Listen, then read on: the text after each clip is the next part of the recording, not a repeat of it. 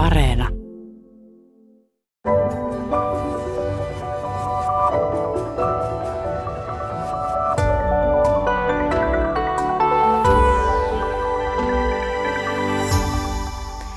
Tervehdys.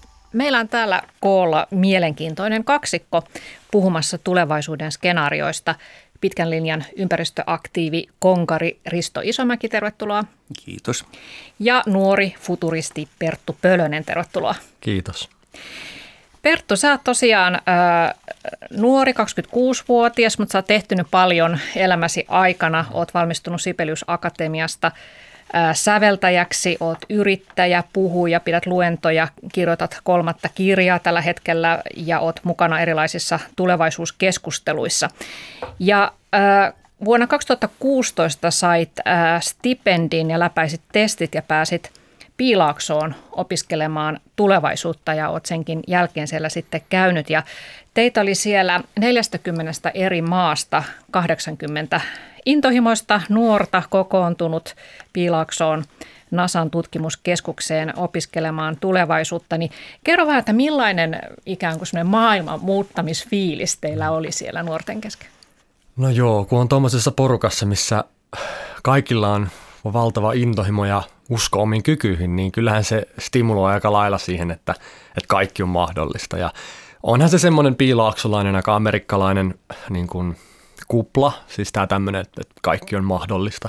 Mutta ainakin tuommoisena lyhyempänä niin kuin vierailuna, niin on tosi arvokas kokemus saada sellaista ravistelua ja herättelyä, että, että ei nyt ensimmäiseksi mietitä, onko joku asia mahdollista vai ei, vaan pyritään päästään irti semmoisista kahleista, mitkä ehkä aikaisemmin ajattelua vähän rajoittanut.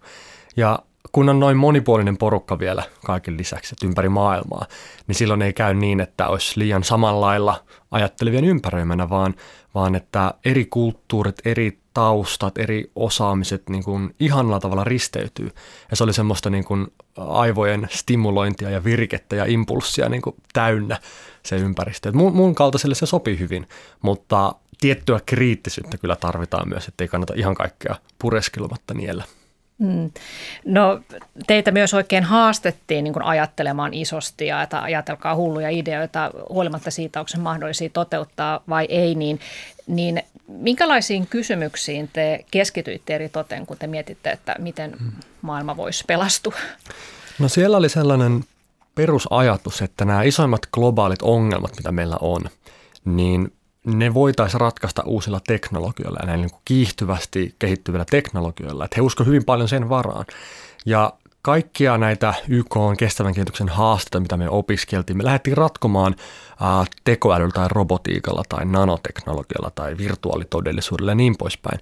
Ja meitäkin kannustettiin perustamaan yrityksiä. Mä itse perustin koulutus kentälle ystäväni kanssa non-profit, joka vei niin kuin opetussisältöä lisätyssä todellisuudessa kehittyviin maihin. Mä lähdin Myanmarin siitä sitten.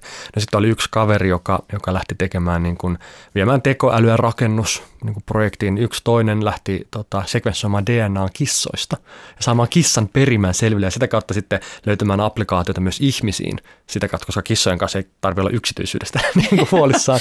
Sitten oli yksi, yksi intialainen kaveri, joka tota, oli niin kuin hiilinanoputkien asiantuntija ja hän, hän lähti niin kuin ihan tämmöistä valtavaa ajatusta niin kuin viihdyttämään mielessään, että entä jos me saataisiin Saharaan valtavat aurinkokennofarmit ja sinne varastoitua energiaa niin, että me voidaan biimata se siis niin kuin, tavallaan peilin kautta siirtää se avaruuteen, satelliittiin, jossa sitten se ikään kuin peilattaisiin ja jaettaisiin ympäri maapalloa luoden tämmöisen globaalin energianjakeluverkon avaruudesta käsin, mutta sieltä Saharasta se otetaan talteen. Niin ihan tämmöisiä niin kuin hullujakin ideoita, mitkä nyt ei ehkä ihan ole välttämättä toteutuskelpoisia, mutta se ei ollutkaan se pointti, vaan niin kuin pyrkiä löytämään vaihtoehtoja. Mm. No varmaan tuo, että Saharasta aurinkovoimaa, niin se sinänsä ei ole mitenkään mahdoton. No se ei että siitä voi lähteä sitten kehittelemään realistisempaa suuntaa. Miltä Risto Isomäki kuulosti tällaiset skenaariot? No mä en nyt ota kantaa tähän Sahara-skenaarioon, mutta kuulosti hirveän hyvältä siinä mielessä, että esimerkiksi suomalaista tiedeelämästä puuttuu just tämmöinen hullujen ideoiden kritiikitön heittelyvaihe.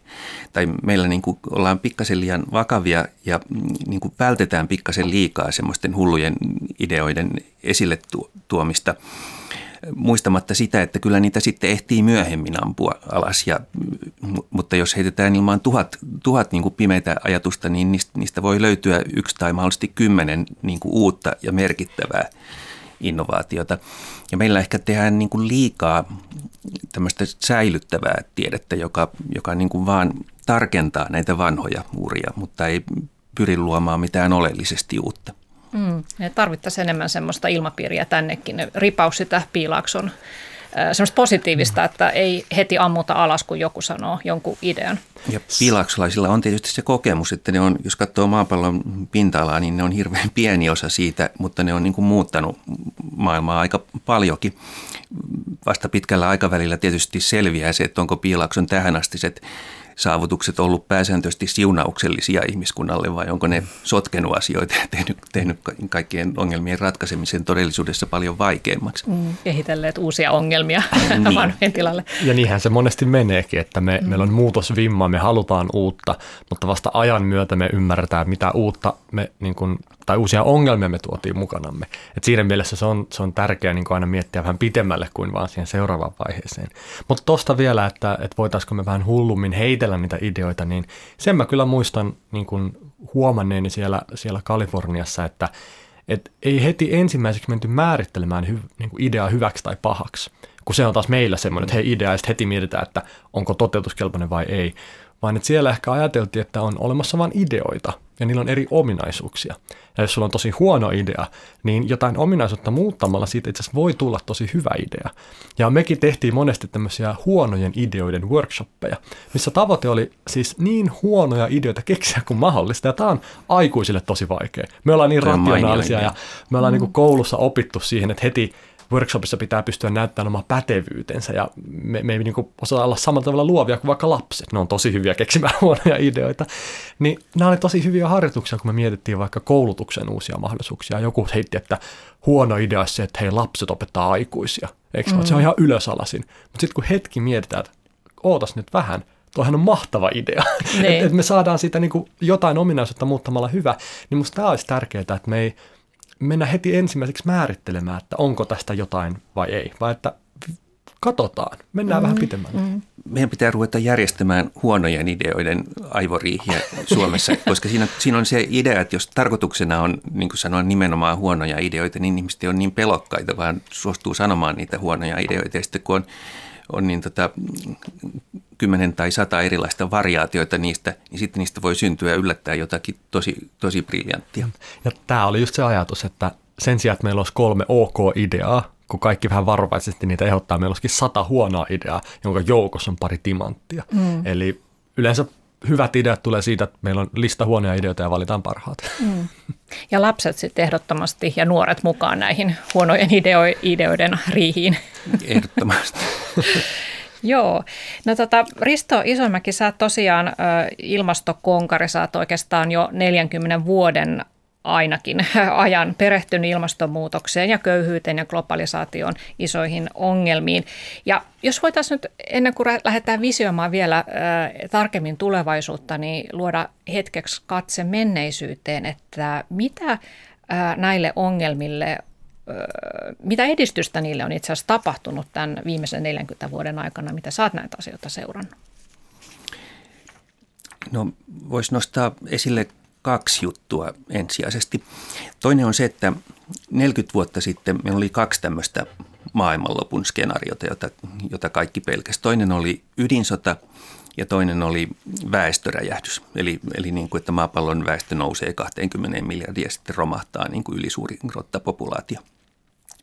Ja nämä kaksi on käytännössä poistunut päiväjärjestyksestä. Ei meillä nyt ole mitään todellista ydinsodan uhkaa. Ydinaseiden määrä on vähentynyt dramaattisesti ja ennen kaikkea meillä ei ole kymmeniä tuhansia sotilashenkilöitä, jotka pystyisivät omalla päätöksellään laukaisemaan ydinaseita ja aloittamaan ydinsodan milloin tahansa. Ja väestön kasvu on myös melkein kaikkialla maapallolla pysähtynyt tai pysähtymässä. Ainoa poikkeus on Saharan eteläpuolinen Afrikka. Eli nämä kaksi isoa maailmanlopun uhkaa, jotka silloin oli kaikilla mielessä, niin niitä ei enää ole. Niiden tilalle on tullut ilmastonmuutos, joka, joka on nyt, nyt se niin kuin suuri tämmöinen maailmanlopun uhka, joka on yhtä todellinen kuin ydinsodan uhka. Mutta siinäkin on 40 vuoden kuluessa tapahtunut tietty muutos. Tämä on nyt se mun toinen pointsi. 40 vuotta sitten kukaan ei oikeastaan tiennyt asiasta mitään. 30 vuotta sitten kaikki ties asiasta, mutta kukaan ei tehnyt asialle mitään eikä ajatellut tehdä mitään. 10-20 vuotta sitten kaikki sanoivat, että asialle pitää tehdä jotakin, mutta mitään ei oikeasti tapahtunut. Nykyään me ollaan semmoisessa tilanteessa, että itse asiassa sekä hallitukset, suurin osa isoista yri, yrityksistä, virastot, ihmiset yrittää vakavasti tehdä asialle jotakin. Eli, eli tässä on niin kuin, ja me, meillä on myös dramaattisesti parempi valikoima teknologisia ratkaisuja, joilla me voidaan, voidaan niin kuin pienentää meidän kasvihuonekaasupäästöjä ja ratkoa tätä ongelmaa. Ja sitten myös yksi, yksi niin kuin ero, minkä mä haluaisin tuoda esille, oli se, että 40 vuotta sitten, jos ajatteli ilmastonmuutoksesta varoittavia viestejä ja vertaisi niitä niiden viestien määrään, jotka sanoo, että kuluta ja tuota paljon kasvihuonekaasuja. Niin sanotaan yhden tämmöisen ongelmasta varoittavan viestin ja seuraavan semmoisen varoituksen välissä oli ehkä 100 000 tai satoja tuhansia viestejä, jotka sanoo, että kuluta lisää tuota enemmän kasvihuonekaasuja piiloviestinä, että ei tässä mitään ongelmaa ole.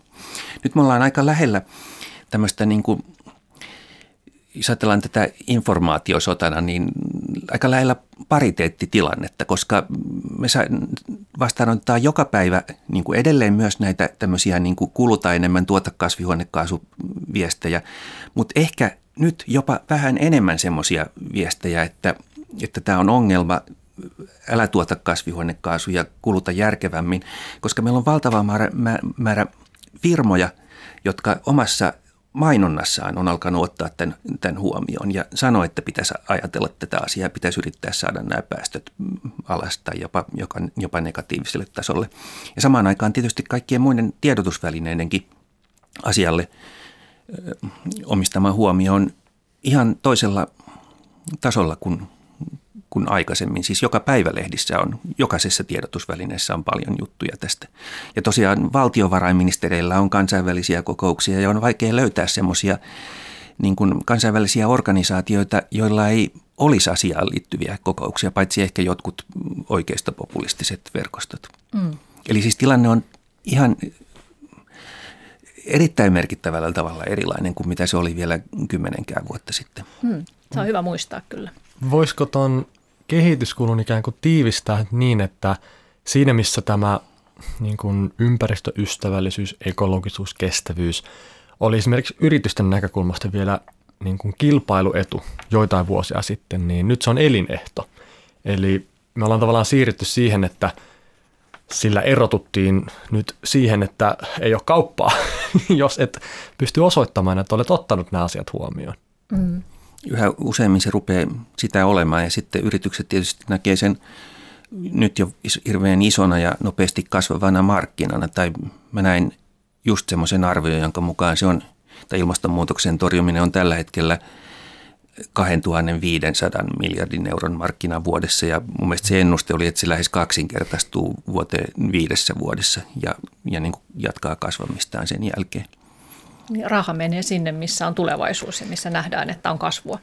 Ja meillekin, vaikka mä en aina ihan samaa mieltä ollut, niin sanottiin monesti siellä kurssilla, että maailman suurimmat ongelmat on maailman suurimpia bisnesmahdollisuuksia, mm-hmm. koska ihmiset haluaa jo tehdä jotain merkittävää, ne haluaa ratkaista ongelmia. Ja siellä jotenkin taottiin päähän, että jos sä haluat olla miljonääri, niin auta miljoonaa ihmistä. Mm. Kyllä niiltä dollari löytyy, kun on oikeasti ongelma edessä. Mm. Oliko siellä Piilaaksossa teillä opiskelijoilla, että olitte silloin kaikki, kaikki varmaan aika nuoria, niin tota, enemmän siis uskoa siihen, että kaikki kyllä selviää, kuin sitten semmoista, että olisi syvää huolta, että miten tässä nyt oikein käy ja, ja tota, että olisi oltu ahdistuneita luonnontilasta ja No joo, oltiinhan siellä aika ylioptimistisia. Että, että jotenkin välillä tuntui, että mentiin vähän liian suoraviivastakin, että tämä teknologia ratkaisee tämän ongelman. Mm. Ja, ja sitten mäkin monesti niin kun kyseenalaistin sitä, että, että onnistutaanko me teknologialla kaikki ratkaisemaan. Itse niin kun taidekoulutuksen myös saanena, niin, niin jotenkin haastoin sitä, että, että kuitenkin tunne tarvitaan toiminnan taakse. niin miten me luodaan se kulttuuri, miten me luodaan se niin kuin ajan henki, että, että ihmisten käyttäytyminen ja tottumukset muuttuu. Ja sitten kun menin Myanmarin sen jälkeen ää, firmaa, firmaa sinne viemään, niin sen huomasi, että tota, että ei, ei sieltä piilauksesta käsin vaikka Myanmaria oltaisiin voitu auttaa, vaan sinne pitää mennä paikan päälle ja ymmärtää niin kuin vaikea historia ja taustat ja, ja niin kuin keskinäisriippuvuudet ja muut. Mutta, mutta kyllä optimistisia oltiin ja mä, mä oon sitä mieltä, että mieluummin kuitenkin niin päin kuin päinvastoin. Mm. Koska nyt, niin kuin tuossa insertissäkin sanottiin, on paljon tätä ahdistusta ja tuntuu, että ongelmat painaa päälle, niin kyllä me myös, niin kuin, meidän pitää antaa perintönä myös seuraavalle polvelle se niin kuin usko omiin kykyihin ja toiveikkuus, että voi vielä unelmoida samoista asioista kuin omat vanhemmat ja isovanhemmat. Koska silloin tällöin, kun paljon käy keikalla puhumassa ja, ja joskus myös nuorille, niin nuoret tulee vähän semmoisella niin kuin varovaisuudelle kysymään, että no mitä sitten kun tosiaan koneet vie meidän työt ja ilmastonmuutos painaa päälle ja mitä sitten kun. Ja mä vähän mietin, että ei, ei nuori, siis nyt puhutaan jopa peruskoululaisesta, niin luonnollisesti nyt keksi tämmöistä ahdistusta ja tulee jotenkin tämmöisen kysymyksen kanssa eteen, vaan se on opittu, se on omaksuttu, se on otettu jostain, että mitä sitten kun robotit vie meidän työt. Ja kun miettii, niin pitäisi olla aika varovainen myös vanhempina, että millä tavalla me puhutaan siitä tulevaisuudesta, koska silloin me vähän niin kuin luodaan se huono polku jo valmiiksi, mitä sitten seuraava polvi seuraava. Että, että kyllä se optimismi on silti se keino, mä, mä näen. Mm. Um, mieluummin sitten vaikka vähän yli kuin ettei ollenkaan. Mm. Aivan, että optimismi tuo sitä toimintakykyä ja energiaa. No hei, Risto Isomäki, sä tuossa luettelit jo listan siitä, että mitä kaikkea hyvää on jo 40 vuoden aikana tapahtunut. Se usein unohdetaan, kun synkistellään tätä, tätä tilannetta, että ollaan jo menty aika paljon eteenpäin. Niin kerro vielä siitä, että miten sun oma asenteesi on muuttunut. Puhutaan nyt tästä ilmastonmuutoksesta, niin sen suhteen verrattuna siihen, mitä sä ehkä nuorena radikaalina koit. No kyllä se on muuttunut siitäkin, mitä jopa niin keski-ikäisenä radikaalina tai ilmastoaktivistina ajattelin, koska, koska noin vuonna 2000, kun mä olin niin kuin tehnyt tämän asian kanssa töitä 20 vuotta, ja vaikka niin kuin Euroopan parlamentissa oli tehty niin kuin päätöksiä 10 vuotta aikaisemmin, että – että asialle pitäisi tehdä jotain ja vaikka maailman valtiot oli yhdessä päättänyt asian ensimmäisen kerran vuonna 91 tai oikeastaan 87, koska se oli jo Viinin ilmakehään suojelusopimuksessa mukana. Ja sen jälkeen tosi monta kertaa oli tehty tämmöisiä suuria läpimurtoja kansainvälisissä ilmastoneuvotteluissa, niin, niin 20 vuoteen ei oikeastaan tapahtunut merkittävää edistystä. Ei oikeastaan tapahtunut yhtään mitään.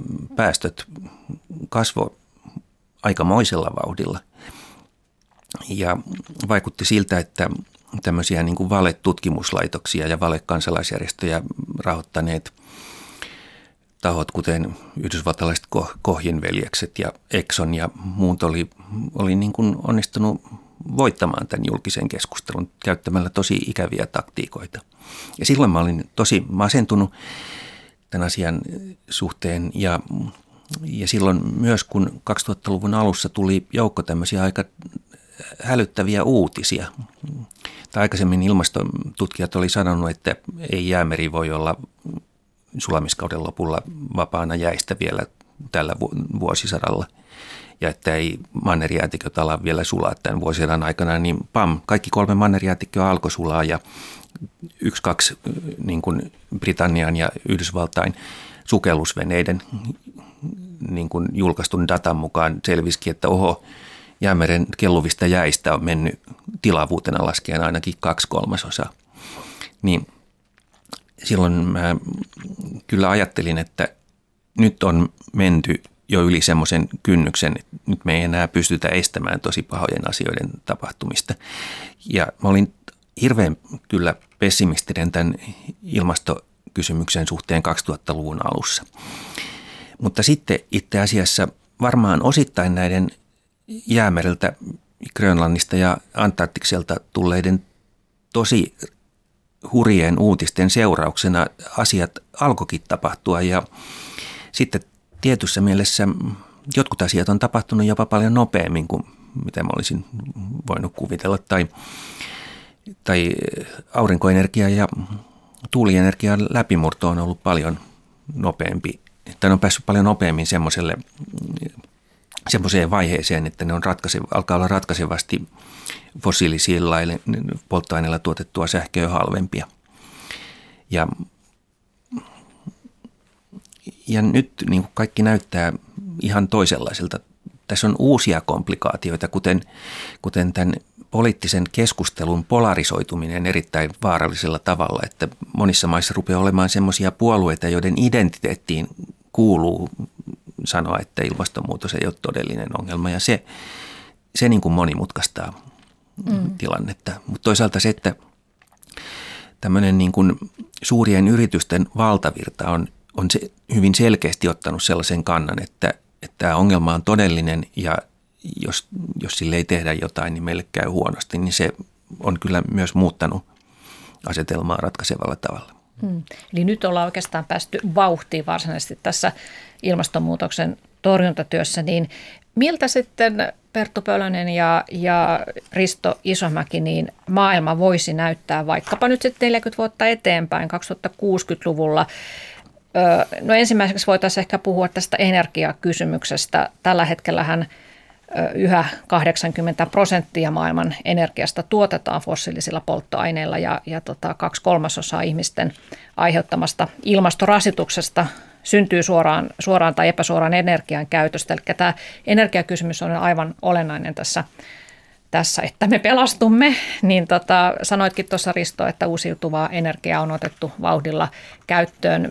Miten sä näet sen kehittyvä, minkälaisia ennusteita on annettu aurinko- ja tuulivoiman käytön suhteen?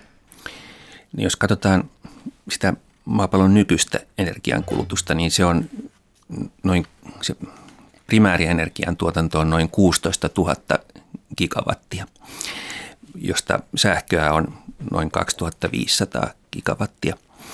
Mutta se olisi mahdollista korvata ehkä 5000 gigawatilla sähköä, koska, koska siitä on aika suuri osa tämmöistä niin kuin höttöä, täysin tarpeetonta energiantuotantoa, koska, koska sähkö tuotetaan pääsääntöisesti edelleen semmoisissa voimaloissa, jotka tuottaa kaksi kertaa suuremman määrän hukkalämpöä, jota yleensä ei pystytä käyttämään mihinkään. Siis niin kuin melkein kaikki maailman hiilivoimalat ja, ja ydinvoimalat tuottaa edelleen kaksi kertaa suuremman määrän energiaa, joka on vaan sitä lämmintä vettä, joka niin kuin, jota, jolla ei ole minkäänlaista hyötyä kenellekään, vaan joka on ennemminkin haitta. Mutta se on mukana tässä niin kuin ihmiskunnan energiantuotantoa koskevassa kokonaisarviossa.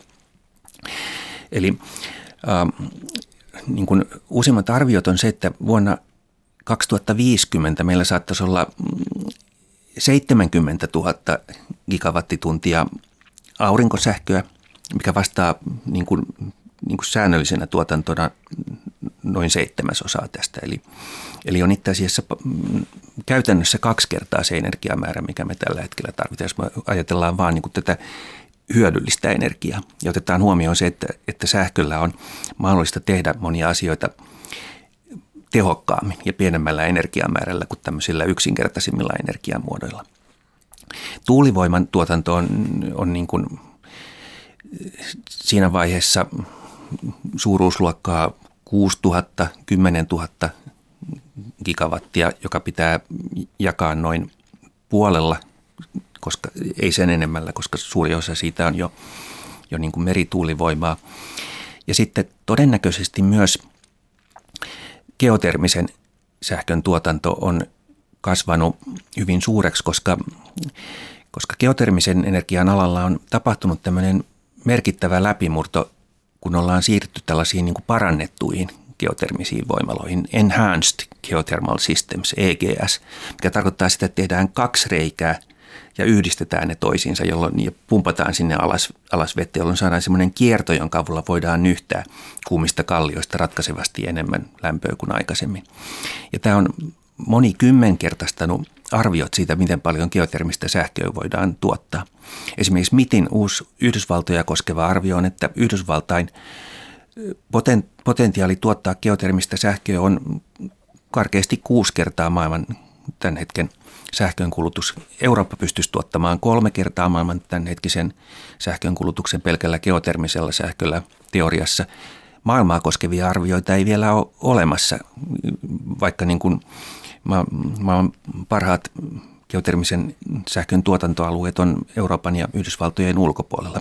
Ja Eurooppa on loppujen lopuksi niin kuin pinta-alaltaan aika pieni Euroasian niemi.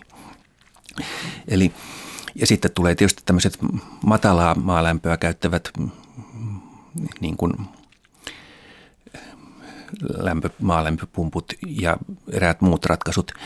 Eli itse asiassa yksi asia, mikä näyttää aika selvältä, on se, että jo 30 vuoden päästä ja ehdottomasti 40 vuoden päästä käytännössä kaikki meidän energia tuotetaan saasteettomalla uusiutuvalla energialla, koska nämä tulee olemaan ratkaisevasti halvempia jo ihan lähitulevaisuudessa kuin fossiiliset polttoaineet. Eli, eli niin kuin tämän energiatuotannon osalta meillä ei todellisuudessa ole minkäänlaista ongelmaa. Mm. Ja. Ja mua kiinnostaa tässä myös se, että kun niin kuin Risto sanoi, että esimerkiksi aurinkoenergian niin kuin, teknologia on kehittynyt tosi nopeata vauhtia, niin kun sitä kehitystä lasketaan tulevaisuuteen, eli siis aurinko ei paista sen kirkkaan, mutta saadaan sitä paremmin talteen, niin hyvin monet maailman köyhimmistä alueista on myös niitä maailman aurinkoisimpia ja, ja kuivimpia alueita. Ja jos sinne saadaan niin kuin hyötyä tuotua niin kuin nyt eksponentiaalisella käyrällä seuraavien vuosien vuosikymmenen aikana, niin energia on asia, mikä auttaa niin monta muutakin perustavanlaatuista niin ongelmaa meidän elämässä lähtien koulutuksesta ja puhtaasta vedestä ja niin poispäin. Eli se niin kuin, säteilee niin kuin muihinkin tärkeisiin ongelmiin, niin siinä mielessä se voi aloittaa sen niin kuin lumipallovyöryn aika monenkin niin kuin ongelman kanssa, että, että tämä ongelma kun ratkaistaan, niin ratkaistaan monta muuta yhtä lailla. Mm. Joo, ja siis se, että miksi Afrikkaan tällä hetkellä rakennetaan hiilivoimaloita ja aurinkovoimaloita, johtuu tietysti siitä, että hiili on vielä niin halpaa, että se, se pitäisi tuota saada kalliimmaksi ja sitten pitäisi saada halvemmaksi tehdä näitä mm. aurinkovoimaloita, mutta siinä tietysti, niin sano vaan Pertta. Niin ja toisaalta onhan nyt jo Dubaissa ja Meksikossa, niin aurinkoenergiasta saadaan halvempaa kuin kaasusta esimerkiksi. Eli, eli kyllä niin kuin, mm. mä uskon, että se on ajan kysymys vaan, um, että päästään sinne. Joo. Aurinkosähkö rupeaa jo suuressa osassa maailmaa olemaan halvempaa kuin hiilivoima, mutta, mutta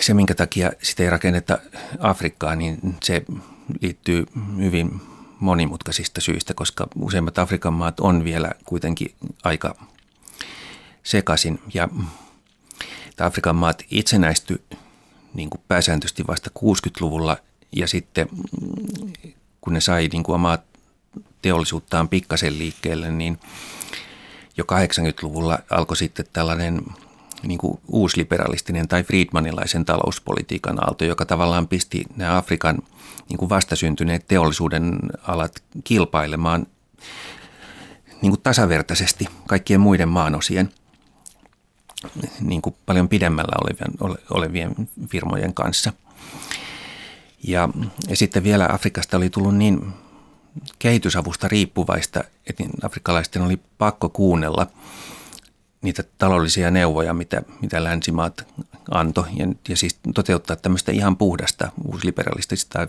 markkinafundamentalisista politiikkaa. Mun mielestä se oli ihan sama, kun oltaisiin pistetty joku alle kouluikäinen lapsi nyrkeilykehään Mike Tysonin kanssa ilman mitään, mitään tasotusta. Eli niin kuin se teollistaminen, mitä Afrikassa oli tapahtunut, niin suurin osa siitä pyyhkiytyi pois 80- ja 80-luvulta alkaen. Ja nyt, nyt me ollaan Afrikan kanssa tosi vaikeassa tilanteessa. Meidän pitäisi niin kuin totta kai kantaa vastuuta sitä, mitä Afrikalle tapahtuu ja auttaa sitä, mutta toisaalta meidän apu tähän mennessä on ollut kammottavan vahingollista, eikä, eikä vähimmässäkään määrin hyödyllistä Afrikan kannalta. Kaikki olisi hirveän paljon paremmin, jos, jos afrikkalaiset ei olisi kuunnellut meidän taloudellisia neuvoja ja ennen kaikkea, jos meidän kaivos- ja öljy- ja maakaasuyhtiöt ei olisi niin kammottavalla tavalla korruptoinut suurta osaa Afrikan maiden valtioista. Mm. No nyt kun haetaan näitä ratkaisuja, niin siihen lyhyesti vielä Risto, että miten, miten tota, meidän pitäisi tämä monimutkainen Afrikka-kysymys ratkaista. Sä oot puhunut muun muassa siitä, että Suomenkin pitäisi nämä kehitysapurahat käyttää ihan eri tavalla kuin mitä tähän asti on käytetty.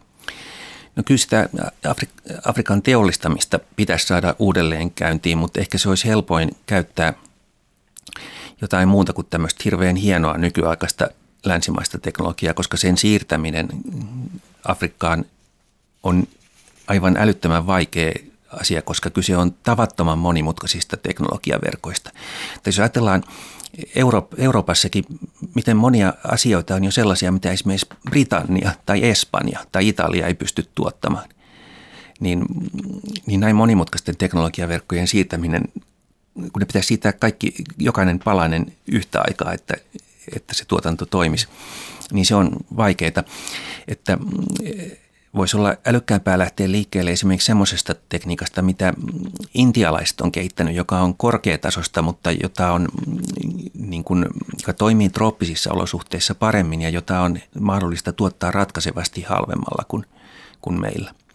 Intialaisilla on esimerkiksi muutaman euron maksamia, maksavia induktiolevyjä ja semmoisia aurinkokäyttöisiä lämmit, lämmittimiä, millä lämmittää talon jotka maksaa 70 euroa, tai kokonaista koulua palvelevia aurinkokäyttöisiä vedenpuhdistamia, jotka on muutaman sadan euron hintaisia. Jonkinlainen kolmikantayhteistyö eurooppalaisten maiden ja Intian ja muiden niin tämmöisten halpaa, mutta hyvää tekniikkaa kehittäneiden Aasian maiden ja Afrikan välillä voisi olla yksi kiinnostava malli. Mä toisaalta myös haluan No, mä, mä annan yhden esimerkin nyt niin kuin Afrikkaan liittyville, että mi, mi, mitä ne niin kuin mahdollisuudet, ne ratkaisut voisi olla. Kun just ennen koronaa reilu vuosi sitten olin muutama viikon Ugandassa ja, ja tota Keniassa ja uh, Nairobissa tapasin yhden startup-hubin johtajaa ja kysyin häneltä vähän, että kerro paikallisista yrittäjistä, että minkälaisia keissejä täällä on. Ja tietenkin tässä on nyt kyse muutamista anekdooteista, mutta mä uskon, että se kieli jostain trendistä. Hän kertoi, että just tuossa aamupäivällä juttelin yhden, yhden tota, nuoren insinöörin kanssa, joka on omassa autotallissaan rakentanut dronen, millä hän voi itse lentää. On pieni helikopteri. Okei, okay, jahas. No sitten hän tuossa vähän aikaa sitten tapasi, oli tämmöinen liikuntarajoitteinen henkilö, joka oli suunnitellut katuskoottereita, mutta liikuntarajoitteisille, niin että nekin pääsee niillä kulkemaan ympäri niin kuin Nairobia. Ja kun mä kuuntelin näitä esimerkkejä, joita tuli niin liukuhihnalta, niin Mä aloin vaan miettimään, että missä meillä Suomessa on ne pelle pelottomat, jotka niin kuin keksii niin kuin omia droneja tuolla autotallissaan. Että täällä Nairobin syrjäalueella tehdään tätä. Ja kun mä aloin miettiä, että mistä se johtuu, niin tavallaan silloin, kun on myös pakko ja on ihan erilainen niin kuin paine niskassa, niin me ollaan luovempia. Me, meidän on jopa pakko keksiä ratkaisuja, kun taas sitten meillä on moni asia aika hyvin, niin ei kukaan meitä puske ja pakota samalla tavalla innovoimaan, koska meillä on hyvinvointia ja, ja voi olla, että se jopa laiskistaa meitä. No saman mä oon huomannut Myanmarissa, kun sinne lähdettiin viemään koulutuskenttää uusia sovelluksia, niin kun on niin huono lähtötaso ja tilanne, YK mukaan niin kuin ihan pohjasakkaa niin kuin se koulutusjärjestelmä siellä, niin – jokainen opettaja, vanhempi niin kuin yhteistyötaho on ottanut avosylin vastaan meidän aika radikaalikin kokeilut luokissa, että ollaan kokonaan siirretty esimerkiksi oppikirjasta korttipakkaan, mistä opetetaan kemiaa lisätyssä todellisuudessa. No tämmöinen ei ole Suomessa tai muualla mennyt läpi, koska meillä on se, että meillä on niin paljon mitä menettää. Meillä on hyviä asioita. Ehkä nyt Euroopankin tasolla, niin kun on onnistuttu rakentaa etuja, saavutuksia, niin me ei haluta menettää niitä tietenkään. Niin siinä mielessä se, että Afrikka tulee jäljessä, mikä tosiaan on näin, niin mä kuitenkin uskon, että ne harppaukset, mitä siellä mahdollisesti otetaan, voi olla todella isoja, ihan vaan koska ei ole mitään mitä menettää. Jos semmoista pelkoa, että, että nyt mennään huonompaan suuntaan. Niin siinä mielessä voi olla, että me ollaan jopa lukossa systeemeihimme, ja meidän pitää niin kuin, jotenkin pois oppia siitä, kun taas jossain No vaikka Itä-Afrikassa mobiilimaksaminen yksi esimerkki, mentiin kokonaan pankkikorttia yli paperirahasta mobiilimaksamiseen, niin se vauhti voi olla huikea. Eli se, että nyt jossain päin maailmaa tullaan myöhässä ja, ja muiden silmin näyttää, että hei te olette vielä kaukana, niin voi olla, että ne itse on jopa pioneereja kohta ja näyttää muille esimerkkejä, että näin se tehdään. Mm. Jos ajatellaan Virossa e-passi, yksi ensimmäisiä. Uh, Myanmarissa koulutus, Puerto Ricossa sähköverkkoisen hurrikaanin jälkeen muutama vuosi sitten, uh, mobiilimaksaminen Itä-Afrikassa. Tämmöisiä esimerkkejä on paljon, missä vielä kymmenen vuotta sitten moni olisi sanonut, että, että, että takamatkalta tulevat, mutta nyt ne onkin ne, ketkä näyttää meille niin kuin mallia. Pitää muistaa, että Afrikassa on hirveän erilaisia valtioita ja se, mistä mä puhuin, liittyy lähinnä niihin maihin, jotka on saanut suuria öljy-, maakaasu- ja kaivos, kaivostuloja. Itä-Afrikan maat on paremmassa asemassa, mutta ajatellaan esimerkiksi, miten me, kestäisikö edes Suomen demokratia semmoista tilannetta, mistä, missä vain neljä prosenttia kaikista valtion tuloista tulisi, tulisi niin kuin erilaisina veroina tai maksuina niin kuin kansalaisilta tai, tai niin kuin Suomessa toimivilta, toimivilta yhtiöiltä ja 96 prosenttia tulisi ulkomaisilta kaivos-, öljy- ja maakaasuyhtiöiltä. Ja niin kuin muutamalle hallituksen pankkitilille niin kuin jopa 10 miljardin könttäsummina. Kestäisikö meidän demokratia tällaista? Mä luulen, että, että meilläkin olisi tilanne, missä meidän, meillä olisi hallitseva eliitti, joka, joka keskittyisi tappelemaan keskenään – keskenään näistä tuloista ja antaisi kaiken, kaiken, kaiken muun niin kuin rapistua mm. palasiksi, niin kuin esimerkiksi Nigeriassa on käynyt. Mm. Tässä oli äänessä tietokirjailija Risto Isomäki ja lisäksi täällä on futuristi Perttu Pölönen ja puhumme tulevaisuudesta ja tulevaisuusskenaarioista. Vielä tota sanon tuosta, että kun meillä on paljon menetettävää, niin täällä ehkä ei synny sitten pakon edessä sellaisia hienoja oivalluksia ja keksintöjä kuin ehkä kehittyvissä maissa. Mm. Mutta täytyy sanoa Suomen kunniaksi, että on meillä myös paljon siis sellaista nimenomaan vihreään talouteen liittyviä niin teknologisia, teknologisia keksintöjä, että tehdään bio- ja kierrätyspohjaisia tekstiilikuituja, ja, ja josta pyritään sitten korvaamaan tätä, tätä kangas, kangasta ja, ja puuvillan käyttöä.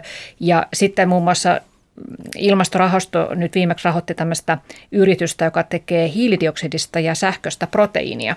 Eli siinä yrityksellä on ideana, että irtikytkettäisiin ruoantuotanto maataloudesta, joka on iso, iso päästöjen aiheuttaja. Ja ja tuota keino, keinolihaa ke, kehitellään labrassa ja tämmöiset mm. onhan meilläkin kyllä tietysti paljon hyviä keksintöjä. Joo, sano vaan Perttu. Joo, ja siis nimenomaan niin pitkään kuin uskalletaan ottaa riskiä, niin, niin hyvä. Että ehkä se tuossa Afrikan esimerkissä just, että kun ei ole mitään mitä menettää, niin välillä uskalletaan ottaa vähän isompia riskejä ja joskus osutaan kultasuoneen. Mutta tosiaan mm. uutta pitää kokeilla ja tehdä. Ja jos kuulostaa vähän hullulta, niin varsinkin silloin. No tulevaisuudesta sitten vähän lisää, lisää tota, että tuossa Perttu otitkin esille, että puhujakeikoilla nuoret tulevat huolissaan kysymään sinulta, että mitenkä sitten meillä tulevaisuudessa työt, kun robotit tulevat ja vievät työpaikat, niin miten sä tässä, tässä nyt voisit visioida sitten jotakin kenties positiivista tulevaisuuden mm. kuvaa, jos puhutaan nyt vaikka 40, 50, 100 vuotta eteenpäin, niin robotiikka on varmasti niin kuin ihan eri tasolla kuin nyt, mutta miltä voisi mahdollisesti näyttää? Mm on tosi vaikea niin kuin ennustaa niin pitkälle, koska kun on niin paljon epävarmuutta tällä hetkellä ja siis semmoista vauhtia, että, että maailma muuttuu nopeasti ja arvaamattomankin suuntiin, niin tuntuu, että muutama vuosi on jo semmoinen, missä, niin kuin, missä, on vaikea niin kuin, antaa ennusteita. Um, mutta se, minkä varaan mä rakentaisin tulevaisuutta, mä lähtisin oikeastaan päinvastaisesta liikkeelle. Eli mä en miettiskään niinkään, että mikä muuttuu ja mikä on kohta erilaista ja mikä on mikä on mullistunut, vaan että mikä ei muutu. Mikä on edelleenkin keskeistä meidän elämässä 50 tai 100 vuoden päästä, mikä pysyy täysin samanlaisena. Ja jos me löydetään semmoiset niin peruspilarit, niin silloin me ollaan löydetty jotain arvokasta. Sen varan on helpompi investoida. Me tiedetään, että se ei me hukkaa. Me tiedetään, että, että tämä tulee kestämään aikaa. Ja sen takia, jos puhutaan vaikka työelämästä, niin mä en nyt sanoisi, että menkää nyt kaikki opiskelemaan koodaamista tai mandariinikiinaa, koska se tulee, se menee, mutta mikä ei muutu, niin ongelmanratkaisu, eikö vaan? Empatia, myötätunto, uteliaisuus ja semmoisten asioiden varaan, niin kun rakentaa, niin on ehkä vähän levollisemmin mielin sitten kohtaamasta tulevaisuutta. Että se, mitä mä nyt teen, ei ainakaan me hukkaa. Ja, ja sen takia mä uskon hyvin paljon inhimillisiin taitoihin, siihen, että mitä enemmän teknologia, robotit, koneet tulee osaksi meidän työtä vielä ennessä määrin, niin se luo niin kuin tarpeen sille, että ihmiset on ihmisiä. Sitten me ollaan, mm. niin kuin, otetaan huomioon se, että, että minkälaisia niin kuin luonteita, persoonia, kykyjä, sivistystä, hiljasta tietoa meillä sitten on. Niin se on ollut mun yksi semmoinen pääviesti, millä mä oon yrittänyt sitten valasta uskoa nuoriin ja tietenkin kaikenikäisiin, että mitä teknologisemmaksi yhteiskunta tästä kehittyy, niin sitä inhimillisemmäksi sen pitää myös kehittyä, joten uskaltakaa niin kuin luottaa pehmeisiin tai näkymättömiinkin tämmöisiin taitoihin. Um, mutta minkälainen meidän ympäristö näyt, on uh, 40-50 vuoden päästä, tietenkin riippuu aika pitkälti, että miten tämä ilmastonmuutos energiakysymykset on onnistuttu ratkaisemaan. Eli... Ja nehän on onnistuttu. Niin. Luotetaan ristoon. No siis ne onnistutaan ratkaisemaan. Ei niitä tietenkään vielä ole ratkaistu, koska, koska niin kuin meidän päästöt vielä on, vielä on ruvennut laskemaan merkittävästi, mm. mutta, mutta, näis, mutta, mutta siis eihän niin kuin energiajärjestelmien ja muiden yhteiskunnan infrastruktuurien rakentaminen uudelleen ole mitenkään mahdollista niin kuin kädenkäänteessä ja asiat tapahtuu nyt jo suurin piirtein niin nopeasti kuin niiden on mahdollista tapahtua. Tai, tai jos yrittäisiin vielä hirveän paljon nopeammin näitä asioita tehdä, niin, niin siitä aiheutuisi sitten omia ongelmiaan ja tulisi niin kuin aika vahvoja protesteja, koska monet ihmiset myös kärsisivät siitä ehkä, mm. ehkä kohtuuttomasti. Eli, eli nämä nykyiset skenaariot johtaa niin kuin päästöissä nollatasolle tai aika lähelle nollatasoa niin kuin suhteellisen no, lyhyen ajan kuluessa. Ja mun mielestä meidän ei ehkä hirveän paljon kovempaa vauhtiin kannata tähdätä, vaan enemmän kannattaa ottaa sitä ilmassa jo olevaa ja sinne, ed- sinne jatkossa vielä laskettua hiilidioksidia pois sitomalla sitä erilaiseen biomassaan ja, ja niin kuin varastoimalla se kestävällä tavalla. Se on, se on mun nähdäkseni niin kuin järkevin tapa selvitä tästä tilanteesta. Mm, niin sä oot puhunut siitä, että on olemassa tietysti teknologisia laitteitakin, joilla tuota hiilidioksidia saadaan pois, mutta että olisi olemassa myös halvempia keinoja, joita valtiot vois käyttää.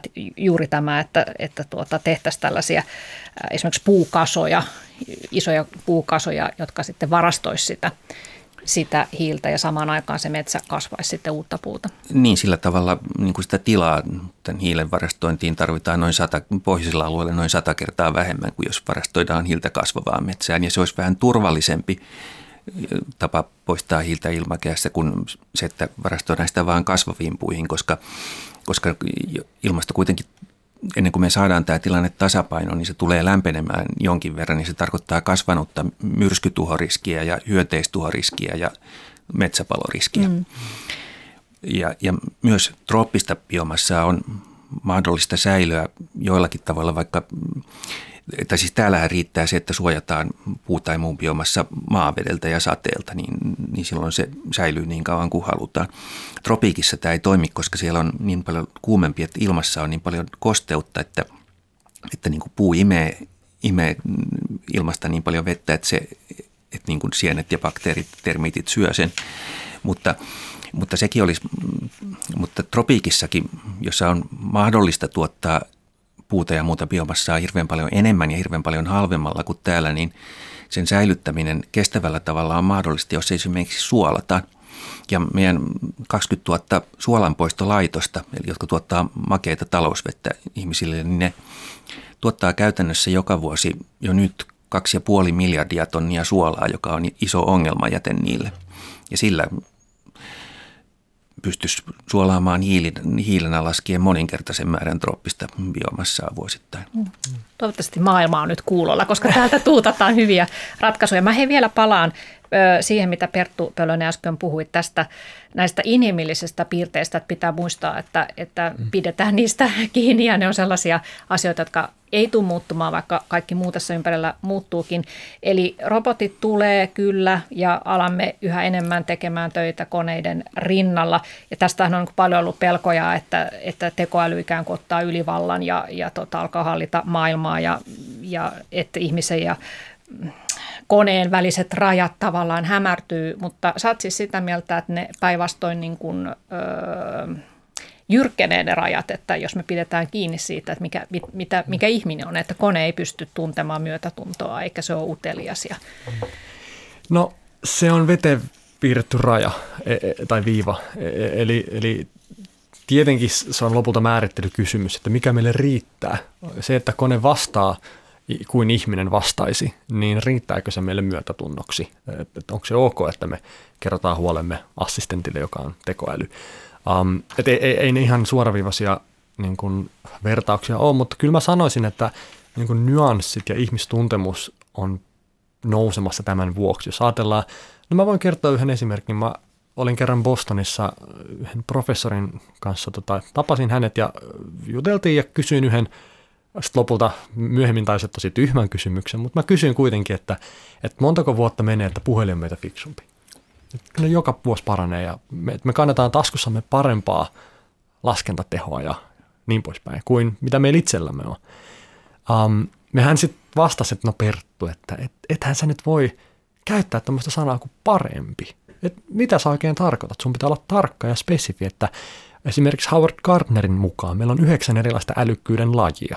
On matemaattinen, kielellinen, looginen, musiikillinen, avaruudellinen niin poispäin. Että on nyt spesifi, että onko kone meitä vaikka nyt sitten laskennallisesti parempi vai loogisesti vai mikä se on. Mutta että jos käyttää tuommoista sanaa, että ihan vaan parempi, niin sitten paljastaa, että nyt et kyllä tiedä, mistä puhut. että ei voi niin kuin yleistä.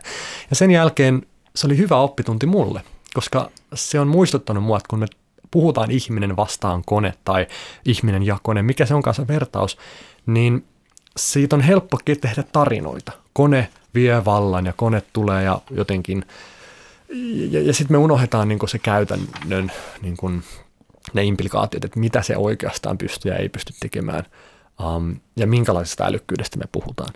Mutta ja, ja kyllä pitää sanoa, että inhimillisyyskin ja, ja tämmöiset taidot, mistä mä äsken puhuin, niin ainahan pitää puhua, että toistaiseksi tai vielä. Voi se hyvin olla, että koneet menee meistä ohi. On piilaaksikin monta futuristia, jotka tähän uskoo ja se voi tuntua jopa oudolta ja vaikealta ajatukselta. Mutta mä oon ehkä sen verran konservatiivi, että mä, mä uskon, että tietyt taidot meillä pysyy, mihin koneet ei koskaan yllä. Mm. Mitä tulee näihin robotteihin, niin itse ainakin tervehdin ilolla sellaista tulevaisuuden tutkijan näkemystä, että robotit tulevat ajamaan meidän autojamme tulevaisuudessa, jolloin ehkä voidaan myös kehitellä autottomia keskustoja, koska nämä robottiautot vie meidät sitten sinne kotiin ja sitten ajavat pois keskustasta jonnekin kauemmas parkkipaikalle. Että, ja vähemmän, vähemmän tulee myös liikennekuolemia. Risto. sellainen niin kuin aika, tai yllättävänkin vähän esillä ollut ongelma meillä nyt kyllä on, että, että niin kuin hirveän monella sektorilla isot firmat on nyt käyttänyt tätä korona tilannetta hyväkseen nopeuttaakseen niin kuin robotiikan ja erilaisen, erilaisten niin kuin työvoimaa vähentävien tai työvoiman tarvetta vähentävien ohjelmien käyttöönottoa. Ja tämä nyt tilanteessa, jossa meillä kuitenkin uhkaa myös tämmöinen taloudellinen, talouden hidastuma tai lama, niin se, että on niin kuin tietoisesti vähennetty tätä tilannetta käyttäen niin kuin paljon työvoimaa, niin se voi pahentaa tilannetta, koska tulee enemmän työttömiä.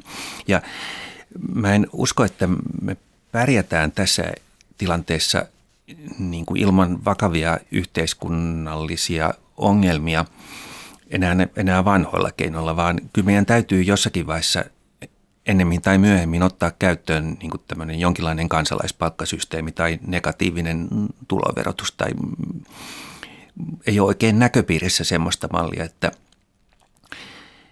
että kaikille ihmisille riittäisi mielekästä työtä lähitulevaisuudessa. Mm. Koska, koska niin kuin liian monet asiat on liian helppo siirtää tietokoneohjelmille tai, tai roboteille. Ja pitkän päälle se on ehdottomasti niin kuin hyvä juttu. Siis en mä itse ainakaan haluaisi tehdä, tehdä niin kuin mitään mekaanista ja yksitoikkoista työtä, että periaatteessa se on hienoa, että jos kenenkään ei tarvitse tehdä semmoisia hommia. Mutta nyt kun ihmisten varallisuus ja tulojako ja, ja mahdollisuudet, mitä elämässä on, niin ne riippuu siitä, että on, on työ ja että saa riittävästi palkkaa, niin, niin tästä tulee nopeasti nyt kasvava ongelma, johon meidän täytyy keksiä joku uuden tyyppinen ratkaisu josta mm. ilmiselvä, ilmiselvin vaihtoehto on se negatiivinen tuloverotus. Eli jos ihminen alkaa ansaita liian vähän rahaa, niin sitten sen tilille ilmestyy niin kuin automaattisesti valtiolta niin kuin pieni lisäraha. Mm. Joo, ja kun miettii niin kuin vielä isompaa kuvaa se teknologian kehitystä, niin sehän on sen teknologian kehityksen tarkoitus ja tehtäväkin tehdä meistä työttömiä. Näinhän se on tehnyt maanviljelysvallankumouksessa, teollisessa informaatiovallankumouksessa. Mutta nyt me ollaan tietenkin siitä huolimatta pyritty luomaan uusia töitä, vaikka koko ajan teknologia on kehittynyt, mikä tuntuu vähän hassulta, että eikös nimenomaan teknologian kehityksen vuoksi meidän pitäisi olla niin kuin mahdollisia siirtyä vaikka lyhyempään työviikkoon tai lyhyempään päivään. Niin tästäkin on muutamia kiinnostavia niin kuin, no, teorioita maailmalla, että et, et mihin se uusi työ on sitten tullut, kun periaatteessa semmoista niin kuin ihan perustavanlaatuista työtä on vähemmän, koska teknologia hoitaa sen. Niin yhden niin kuin esimerkin mukaan esimerkiksi äh, me ollaan luotu paljon tämmöisiä, no hän käyttää termiä bullshit jobs, mutta äh, töitä, missä siis merkitys ja tämmöinen selkeä niin kuin tulos on aika hämärän peitossa. On paljon hallinnon työntekijöitä, lobbareita, muita, jotka, joiden käden jälki on, niin kuin, että on vaikea sanoa, että, että mitä se tuotti.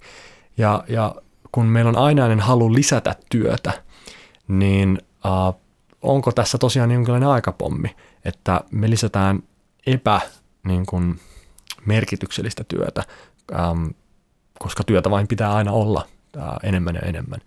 Niin tähän en osaa sanoa niin kuin vastausta, mutta että ehkä jonkinlainen siirtyminen perustuloon tai, tai vastaavaan malliin, niin olisi sitten asia, mikä sen ratkaisisi. Mutta monet semmoiset työt, mitä ilman me ei siis pärjättäisi ihan konkreettisesti, niin on sitten myös hassusti kääntynyt aika matalapalkkaisiksi töiksi, mikä tuntuu ihan niin kuin hassulta, että, että roskakuskeista ja konttityöntekijöistä lähtien ja varhaiskasvattajat muut, niin yhdenkin päivän puute näkyisi selvästi.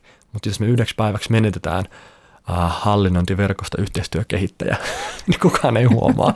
Toi on niin, hirveän hyvä pointti. Niin, niin tässä on se, että, että teknologian kehityksen myötä onko meille tullut tämmöisiä yläpilvitöitä, um, ja jotenkin se systeemi tukee myös heitä kovilla palkoilla, kun mm. taas se korvaamaton työ, uh, mihin teknologia ei pysty, niin mä heitän lähinnä ilmaan. Tämä on iso asia, eikä tätä nyt viidessä minuutissa ratkaista, mutta miten työn tulevaisuus ottaa huomioon vaikka tämän polarisoitumisen? Mm. No hei, ihan tähän loppuun kysyisin vielä Ristolta, että mitä sä sanoisit nyt nuorille, esimerkiksi juuri ilmastoaktivisteille, jotka on tosi huolissaan ja epätoivoisia ja jopa turhautuneita tähän tilanteeseen, tilanteeseen ja heidän viestinsä, viestintänsäkin on sitten sen mukaista, niin minkälaisen viestin sinä lähettäisit heille? No mä sanoisin, että nyt ei todellakaan ole sellainen aika, että kannattaisi heittäytyä epätoivoiseksi ja, ja lannistua, koska nyt on niin kuin se aika, jolloin kannattaa tehdä niin kuin asioita tämän, tämän ongelman ratkaisemiseksi. Nyt, on, nyt asiat etenee nopeammin kuin koskaan aikaisemmin, hirveän paljon nopeammin. Nyt on mahdollista saada todella paljon aikaan. Ja nyt, nyt niin kuin se työ, mitä tähän pistetään, on myös tavattoman paljon tuottavampaa kuin aikaisemmin, koska sitä vastakaikua saa ihan toisella tavalla. Mutta, mutta nuorten ihmisten ei tietenkään ole yhtä helppo vaikuttaa kaikkiin asioihin kuin vanhem, vanhempien, jotka niin kuin kontrolloi perheen rahaa ja voi päättää sitä, minkälainen auto tai asunto on ja miten se lämmitetään. Että se, mihin, mihin nuorten ehkä kannattaa erityisesti pistää aikaa, on tämän ruokavallankumouksen edistäminen, koska se on kuitenkin kaikkein tärkein yksittäinen juttu, jos me halutaan maapallo pelastaa. Kiitoksia Risto Isomäki ja Perttu Pölönen mielenkiintoisesta keskustelusta ja kiitos kuuntelijoille seurasta ja ensi tiistaina taas uudet aiheet. Moi!